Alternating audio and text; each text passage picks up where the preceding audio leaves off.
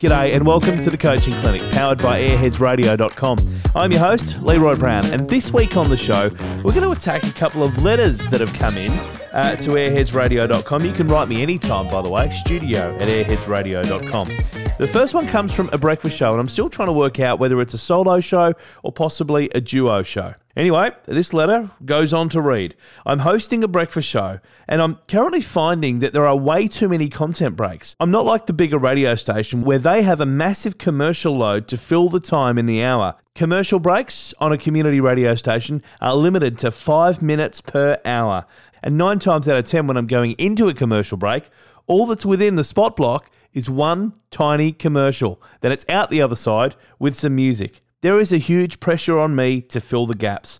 What can I do to help ease the content pressures? It's a very good question. Uh, but let's dive in and explore a couple of angles here. Look, first and foremost, the first thing that comes to mind is play more music. Don't be afraid to play a more music style breakfast show.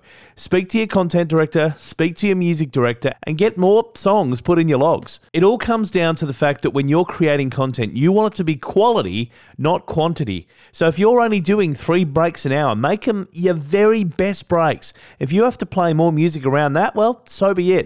People are not going to complain about that. There's a reason they listen to Spotify. Can you play one minute features in your commercial breaks as well? I used to work for a radio station called Light FM in Melbourne, now known as The Light in Melbourne, and uh, they had the same problem. They were limited to five minutes of commercial time an hour, or they called it sponsorship time an hour. So what they did is they grabbed their best programs little bite sized pieces of them and put them within the ad breaks. Sounded quite cool too. It was smart and it took the pressure off the announcer to try and create content all the time. And don't forget to scatter other show promos into those commercial breaks as well. You know, your drive show, it's got to be promoted. What's happening on, on, on, nights at your radio station? We want to hear about that as well. Is there a Saturday morning breakfast show you can promote towards the end of the week? Make sure your show promos are getting a run. And is the station running a community calendar? Well, if they are, this is the perfect place to put it inside your commercial breaks. See, there are more ways than one to skin a cat, I can tell you. All right. Second letter comes from, I think, a solo jock by the sounds of this letter. I run a music shift on a commercial radio station in regional New South Wales. I'm not getting a lot of direction from my boss as he's more concerned about the breakfast show and what they're up to these days. Some days I get stuck on things to talk about and I find myself aimlessly waffling into talk breaks. Please help me, Sir Talk a Lot. That's what he signed his name as. I love that. All right, so let's talk about this. Creative ways to cross promote that breakfast show is going to one, please your boss, because that's what he's obsessed with. And by the way, any good content director should be obsessed with the breakfast show, but he just needs to be sharing what they're up to with you so you can help promote it. Just one of the many things that you can filter throughout your show during the day. Now, depending on what format your music station is running at the moment, you can also lean into the music a lot more as well with artist grabs. Get a caller on the air talking about a song you have coming up. Why not?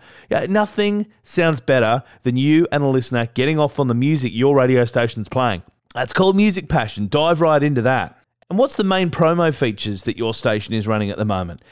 Come up with creative ways to sell them. Every single time you open the microphone, it should sound a little bit different, even though you're selling the one thing over and over again.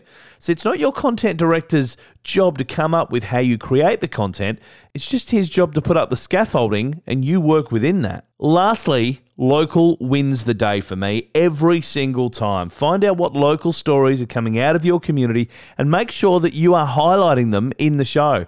Uh, you're going to win every single day of the week if you are winning on the local scale. So let's quickly recap off the top, if you're a solo breakfast show and you're struggling because you feel there's too many content breaks in your show, have a chat to your content director and strip those out a little bit. Play more music, run station promos within those breaks, and if you've got a community calendar, make sure you're giving that a bit of a nudge. And if you're a music jock and you're really not getting a lot of direction from your content director, you're going to lead the leaders in this particular situation and use your initiative, find stuff to talk about, whether it is the music that you are playing, lean into the breakfast show and they're up to. If they're not communicating what's going on in their show, have a listen to their show and find out what they're up to. You can talk about that. Cross promote other things happening on your radio station and find creative ways to sell that number one concept that your radio station is running at the moment.